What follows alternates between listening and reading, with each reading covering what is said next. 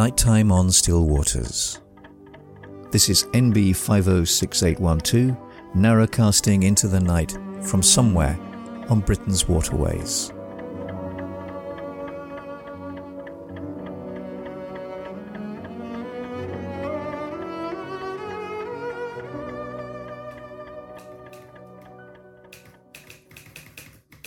Eighth of June, Wednesday. The wind is kicking up among the branches of the ash and oaks, while clouds as heavy as wet blotting paper begin to gather. And there's that excitement in the air that portends change though the barometer stays level. And the rooks are playing up, and large spots of rain fleck the towpath. And it's the time to stride across ridgeways and old greenways in seven league boots and drink in every second of the howling night. And it's time to close the hatches and listen to the rain as it rakes the cabin roof and batters on the window by my bed.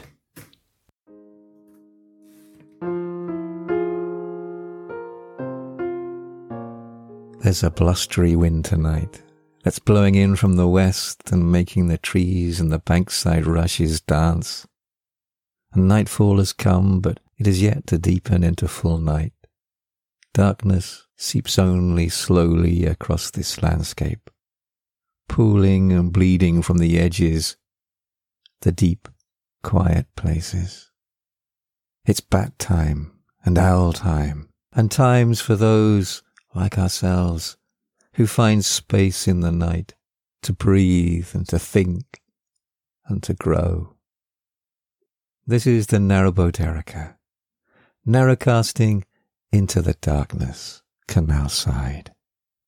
It's so good to see you and thank you for coming and welcome aboard.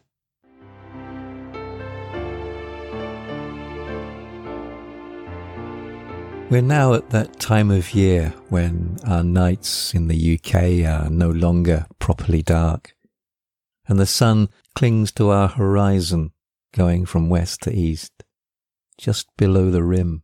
A bit like a learner swimmer clinging to the pool side at the deep end. It's as if it just doesn't quite want to let go.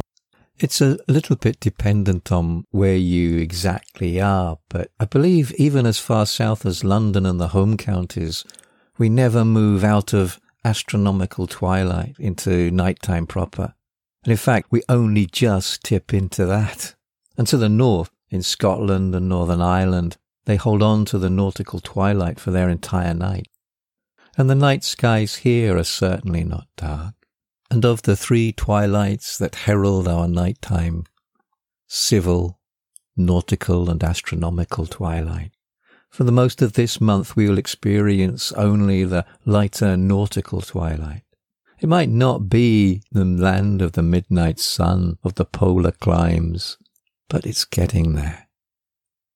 And we've had quite a lot of hot sun this week, but some fairly turbulent atmospherics have been fueling a succession of fronts, some quite stormy. The rain, when it comes, consists of great fat drops that create bubbles when they hit the water the sort of rain that you associate with hot summers and the breaking of a heat wave. And sometimes it's even been accompanied by hail. But for the most part, we've successfully dodged the showers. And over the Jubilee weekend, we found a spot that was as far from civilization as we could get. And we just read and snoozed the entire days and hunkered down watching the weather fronts move overhead. On our first night, I experimented trying to record the bats on our bat detector. The twilight was soft and growly, with an almost constant rumble of distant thunder. There was hardly a breath of wind, and there were flying insects aplenty. These are pipistrelle, flying between the ash trees and the poplars the yellow iris opposite us dimly glows pale in the gloaming. The canal is almost mirror calm, broken only by the ripples of rings created as the fish feed and stir the deeper waters beneath. The little moorhen family is nowhere to be seen. All day the parents have been fussing and shepherding their single chick, a tiny ball of sparse black fluff with a dash of red on its head. They keep close to the banksides, clambering over the knotted tangle of roots and undergrowth. They look for all the world like jungle birds.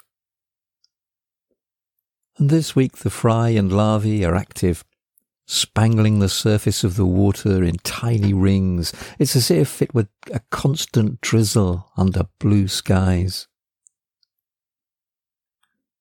Before we left the moorings, we'd noticed that one of the cygnets had been lost. It was their second night, and they'd moved away from the nest and were sleeping somewhere else, further up the canal. And when they came back, there was only three cygnets rather than four. But nevertheless, the three remain and are developing nicely. And for their longer swims, the swans cover a good few miles in one day. The cygnets ride on their mother's back. And although fathers are also known to take this role, but so far this year I've only seen mum give the rides and they're all getting very cheeky. And the insistent, demanding cheeps have become a constant oral backdrop to our lives. And the other day I was giving them some swan food from the duck hatch. And when I had finished, the pen, the female, was so outraged, I thought she would try to leap into the boat. I'm not totally convinced that she could, but I didn't really want to try, as I have absolutely no idea how I could get an irate and probably frightened swan up the steps and out of the boat. And talking of which, I had a Zoom call the other day and I was just setting up when I thought I heard a rattling behind me on the stern. And thinking someone had come to visit, I turned around to find myself literally nose to beak with a perplexed looking duck. Fortunately, she just turned and waddled onto the tiller deck and then flumped rather bad temperedly into the water. And when I remember it, it, it's actually been rather a case of going from the sublime to the ridiculous this week. Having started it in a place where, to borrow from Ian McMillan, we tied up in places the map never showed us, as far off the beaten track as it was possible. Later in the week, we had three bomb detection dogs on board and a puppy. At the end of July, the Commonwealth Games are set to be held in Birmingham, and some of the sporting venues apparently run quite close to the, the large network of canals. And Donna spotted a policeman with a dog walking by and had a chat with him. And they told her that they were looking for people who would allow them to come on board and use their boats for the dogs to practice in.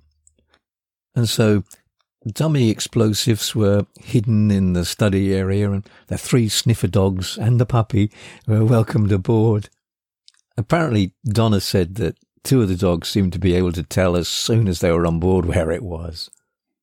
And the, the total unfairness of all of this was that I was away at work and missed the opportunity of four very enthusiastic spaniels to say hello to and have a scruffle with.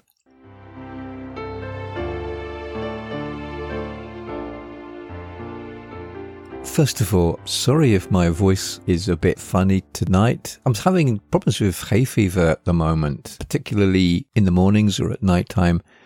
Apparently, the storms have been stirring up all the pollen, and although I don't usually suffer too badly from hay fever, I, I'm I'm suffering tonight. Anyway, well, thank you for everybody who contacted me. It's always really lovely to hear from you and to get your updates on what's happening in your lives. And I was really pleased to hear from John Kelly, who contacted me a few weeks back, just after the Cruising the Cut video went out. And he was asking about the wooden writing box that I have that can use as a, a portable writing desk. And initially we couldn't find the people who had made mine seemed to have gone out of business, although subsequently I have found them again. But John wrote to say that he managed to get one at long last and seems to be really pleased with it. And John, it looks really similar to mine. I think you've, you've got a good buy there. And shouts also out to Dino Driver and to Rita He and Carol Knight Ennis and Nancy Jean Armstrong and Thank you also to Joe Brown and Rosario Aquera Martin. Thank you for your kind words. I, really appreciate them and they do make a lot of difference. And I, I, really can't tell you how amazing it was to actually hear from one of our listeners. Tony Rutherford from over in Kentucky in the United States got in touch with me using the voicemail option on the NOSW Pod website just by clicking on the microphone icon. So please do if, if you want to, to talk to me rather than write. And Tony was asking about the equipment that I use to record the sounds that supplement the podcasts. And he then also recalled his younger days in high school when he would listen to the WABC New York station under the covers late at night. It was truly lovely to hear from you, Tony. And I think that you have the most marvelous voice and accent, and you really need to do some recording yourself. And Tony also pointed out something that some of the other listeners from outside the UK have mentioned to me, particularly those in the States, and that the use of centigrade rather than Fahrenheit when I'm talking about temperatures can be a little bit confusing. And I, I do really appreciate that difficulty. You know, I am thinking of ways that might mitigate it. Just for your information, this week's temperatures have been round about 22 degrees centigrade highs and about 9 to 10 degrees centigrade for the nighttime lows. And so this roughly equates to around about 70 degrees Fahrenheit high and a 48 degrees low. And Lee Thomas also got back in touch. And if you remember, Lee lives in a 200 year old cabin 8,000 feet up in the foothills of the Colorado mountains. And she sent me a photograph taken from her door on the 1st of June, showing three inches of snow, and it was still falling at that time. And uh, I asked her if it was causing much harm to the new life that was emerging in her spring. And she wrote that apart from the hummingbirds, which can or who can find these conditions difficult to survive in, although she did also say that you can get heated bird feeders for them, which is brilliant. Most life, she said, generally does okay. And she went on to write, and again, I, I hope you don't mind me, Lee, reading because um, it's it's lovely. The sun made a tentative reappearance this afternoon. So the dogs and I took our walk up the mountainside across from my house. There were the usual assortment of ground squirrels and an adult rabbit near the horse sheds. And I was also glad to see the baby rabbit that has been moving around independently of its mother for about a week. Farther up the hill, there were four mule deer does happily nibbling on the green grass and shrubs. Hopefully, none of the deer or elk chose last night to give birth, but even if they had, I bet their babies would weather the storm. There was a fresh breeze smelling wonderfully of wet pines, and the birds were singing what seemed to be happy songs. Thank you, Lee. That's lovely. Another listener from America got in touch, and that's Andrew, who lives in Portland, Oregon. Hi, Andrew, and I'm so glad that you are enjoying the podcasts. And over on the other side of the globe, over in Australia, Lynette Powell wrote to me from a Melbourne that's just beginning its winter. And thank you so much for your kind words, Lynette. And I am really glad that you're enjoying the podcast. Hello and a shout out to Alan Whiteside. And I'm really pleased that you can go through the episodes now in order. And I hope that you're enjoying them. And it was also really lovely to hear from Margaret again. Thank you so much for getting back in contact. And Margaret was asking after the Widgeon. The Widgeon featured in a couple of episodes, I think they're in February and March, where we suddenly appeared this solitary stranger of a bird. And like all good mythic creatures, he suddenly and without fanfare just seemed to have slipped away. And I'm not even too sure when. It was around about the time when the ducks were beginning to pair off and move out. And one day he was here and the next he was gone. And I suspect that he felt the wind and its call and headed back northeast, possibly to find a mate. And finally, but certainly not least, thank you so much to Christine Burns for leaving such a wonderful review on Apple Podcasts. I was really touched by your words, Christine, and thank you. And I, haven't properly thanked you for it, so it's a thank you. And also thank you to Laurie Troutman as well for your lovely words and the review that you posted on the NOSW Pod review page.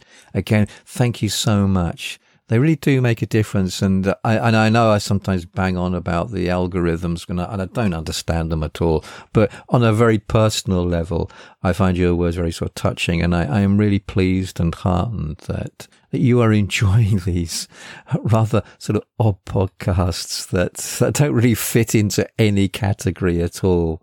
Uh, I enjoy doing them and it really is thrilling to know that you are also enjoying them. So thank you.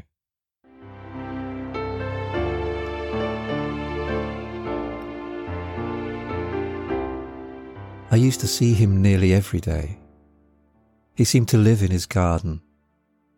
It was a garden that grew bits of machinery, bloomed with dismantled lawnmowers, discarded gardening implements, rusting, odd piles of metalwork and glass and wood, gleanings from house and garden clearances. That's not to say that his garden was a mess. His bird tables were always very well stocked. His front garden bench well tended and used. It was just that, as some gardeners find expression in their delight of life in cultivated roses or banks of riotous blooms, he found his expression for life in other ways. His back garden was a rank of workshops, from which Radio 2 would blast on summer days, and a light would burn late into the winter nights. Oh, his garden wasn't unkempt. It was just kempt in a rather different manner to most other gardens in the village. He didn't have a job and his family were dirt poor, if I understand that expression correctly, but also somehow dirt rich. He would be someone who people would describe in a dismissive, pitying tone as having no real idea of the value of money. But I think that that was exactly it. He understood its value precisely far better than those who cast their judgments upon him. And because of it, he was just not held in its grip as they were. And he spent his days and often long into the nights repairing bits of broken machinery. He could never resist a broken lawnmower and building things. Largely self-taught, he would strip down and coax the refuse and detritus of others back into usefulness. Often accompanied by an impressively rich range of bellowed Anglo-Saxonisms. I once took my lawnmower round to him to see what was wrong with it. He knelt down, took the covers off it, scowling for a while, he had a continual scowl that gave his face a dark look about it, not helped by the customary smeared streaks of engine oil on it. But it was not a grumpy scowl, which people meeting him for the first time tended to assume. It was just the way his face folded when he was thinking. And he sucked in air between his teeth and this, I imagine, was probably the sum total of his formal apprenticeship in the trade. It's what all garage mechanics do when you ask them if they can do any job. from topping up the windscreen washers to a complete engine and transmission change. And grabbing a handful of wiring in his large fist, he loudly declared to the startled starlings just about to ravage the bird feeder, That's just safety wiring. We can do without that. And promptly pulled it all out. And if I didn't see him, I would certainly hear him. He was the type of man who took advantage of every square millimetre of his footprint that life allotted to him. A great bearded, often red-faced barrel of a man, whose shadow was as large and as colourful and as loud as his body. His voice carried well, rolling down the village streets, echoing off the walls of the houses that lined the avenue, out onto the neighbouring fields. It was a voice slightly rounded by a Warwickshire brogue. And he was always very generous, sometimes perhaps a little too generous. He'd always offer advice, even if it wasn't asked for. And there was always a much better, easier, cheaper way to do a job. And often, in fairness, he was right and I could never really work out whether or not he could read. And I tried not to put him into any situations where reading was necessary. But instruction manuals were a complete waste of time for him and treated with much scorn and derision. For a while, he had a friend with whom he spent most of his days. He was a very small, round man with a continually startled, rather owl-like face and who, for some reason, had green hair. And as far as I know, no one ever asked why. It was just accepted that he had green hair. And my neighbour and his friend threw themselves into any job with such boyish enthusiasm and vociferous debate. Together, whatever the problems, after throwing the right number of profanities at it, they would find a solution. I watched them once cut down a tree. It was a youngish sycamore that was about to bring down the village telegraph wires. There's a small tree. You don't need to get tree surgeons who'll charge you the earth to do that. So they would cut it down on the condition that they could have the wood. And the garden in which they had to fell it was quite a tight one. However, fortune had it that one of the fence panels bordering the garden had been blown down by the gales that had swept through a few months earlier. And through some mental arithmetic that seemed to border on black magic, they decided that if felled correctly, the tree would just fit through that gap. Satisfied with their calculations, they went off to get their equipment. And when I say equipment, what I mean is a large chainsaw and a coil of rope. Now, Tony Bell, if you're listening, for the sake of your sanity and peace of mind, please skip this next section. So the outlying branches were cut down by an ingenious method of clambering up the tree as far as he could go. But the problem was it had been raining earlier and the trunks and branches were slick with wet. And my friend's shoes no safety footwear here had seen far better days. Their soles were pastrami thin, and I noticed that the uppers were coming away at the welts.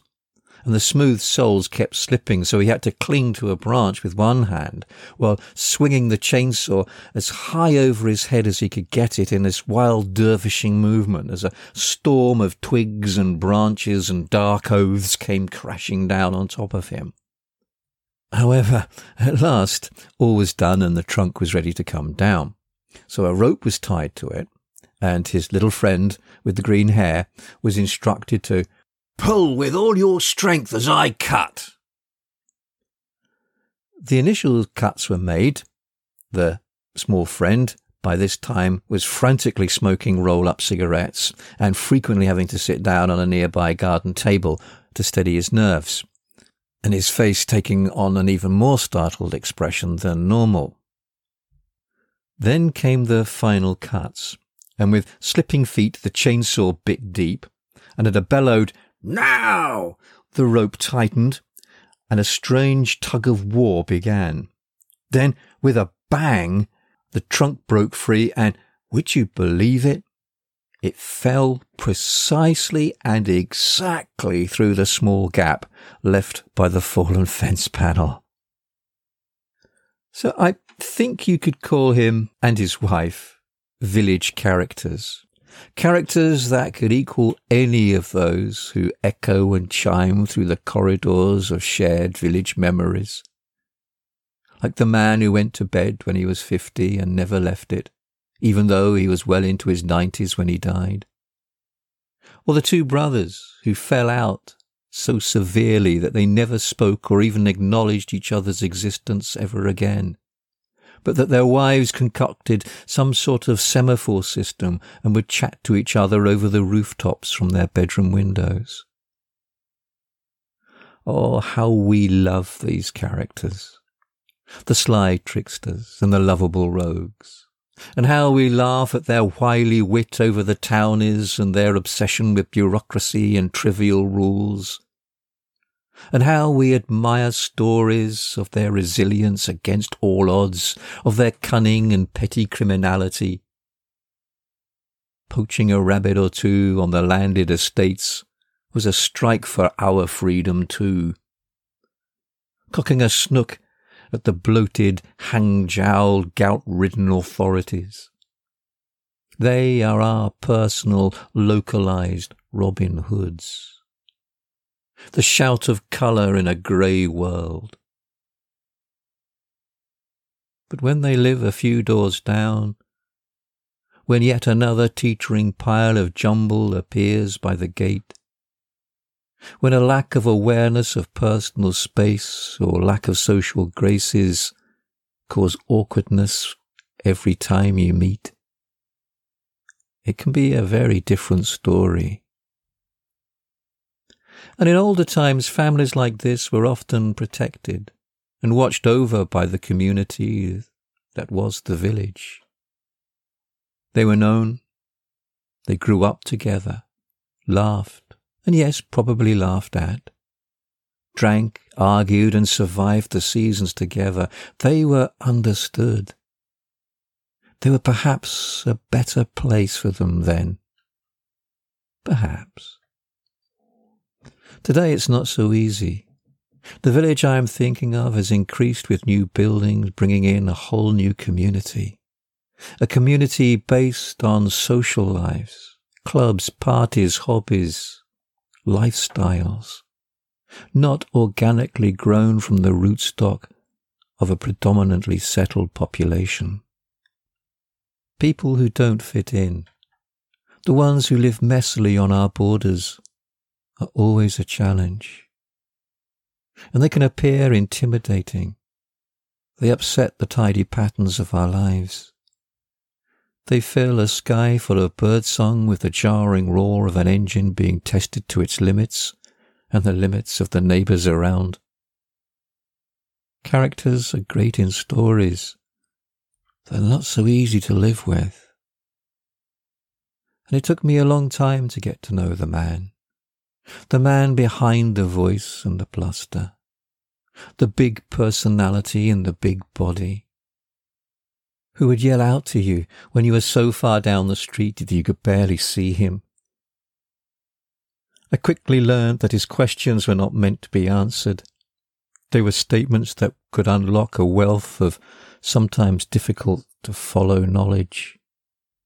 A lifetime of being looked down upon and the butt of everyone's humour shapes the heart and spirit of a person. He had incredibly thick skin, and not just his creased and weather-browned epidermis, but a resilience. Or perhaps it was simply an acceptance. But I found he also could be hurt very easily. An important lesson I learnt from him was about the give and take of everyday conversation I soon realized that more often than not, he would always try to end a conversation or greeting with a humorous remark or a bon mot. Admittedly, quite often they were not entirely humorous or easy to understand, but I recognized in him a strategy that I had also learned to deal with the awkwardness I felt and still feel in social interactions. Try to use humor. Be funny. Let them leave with a laugh. And here as a man cut from the same cloth as me. Our first interactions took on the aspect of a rather strange jousting match, each trying to have the last word, the last joke, the last laugh, only it wasn't about laughter. And sometimes I read irritation and annoyance in his eyes and body. And at other times it was more sadness and defeat, or, or even just simply confusion, like watching a stand up comedian dry up in the middle of a gig. And that was the best lesson he taught me. Sometimes, quite often in fact, laughter at another person's joke is a much better and more precious gift than to leave them with a joke. It took me a while to unlearn my defense strategy and to be brave enough not to have that last word, but to laugh or to give a spontaneous thumbs up or an affirming, yeah, you're right there. And it gave me so much joy too. Watching him, still smiling, shaking his head, turning from his gate and walking back up to his work sheds. Someone laughing with him, not at him. Why did it take me so long? I wrote this a few years back. The man with the voice wipes his nose with the back of his hand. He always wipes his nose with the back of his hands. They're good hands. Hands that can be turned to almost anything. And when our old boiler was dragged out of the kitchen, weeping oily water onto the linoleum, he came with his sack barrow. It'll shift anything, this will. And he took it home with him. And later we took down the old metal window frames and propped them up in his front garden like teepees made out of glass. He knew a man who would pay good money for stuff like that. It was for what he called his me mum's fund. He was to pay for his mother who had been taken into a nursing home in a nearby town. And now he looks down the village street. A damp, chilly wind eddies and buffets the drear sky. He scratches his head. She kept saying she wanted to go. You know, to be with me dad and that but he leaves unsaid the aching truth we both know. He didn't find it easy letting her go. A few weeks ago, she had a blockage. She couldn't go to the toilet, it just kept coming out of her mouth. He shakes his head as if to fling away a memory that won't leave. No, no. It's better she's gone. We stare down at the ground. A circle has been completed. He has cared and protected the one who for so long cared for and protected him, wiped his schoolboy tears and patched his skinned knees. And it strikes me that, like the hawthorn, the petals of love can withstand the severest winters. They'd been together and said their goodbyes. It was yesterday afternoon when she slipped away. She wanted to be with Dad. It weren't right her being on her own like that. And when I got home, on the radio, they played Mum and Dad's favourite song. Twice. His face creases into a smile. It was like Dad was telling me, Don't worry, boy.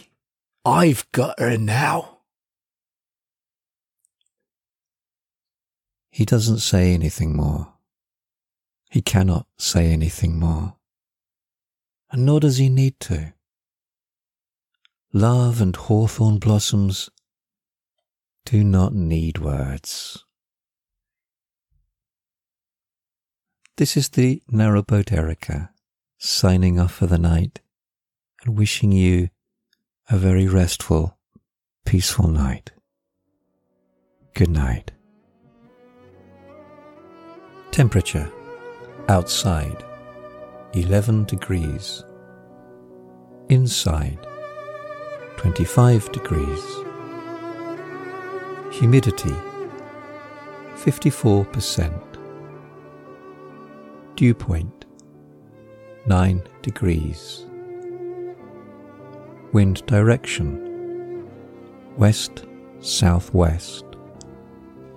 Wind strength 16 miles per hour. Barometric pressure 1020.3 rising. Cloud cover 10%. Cloud ceiling none. Precipitation 1.02 millimeters. Moon phase 90.2% waxing gibbous. Day length 16 hours 42 minutes. Sunset 21:28. Sky casting 4:45.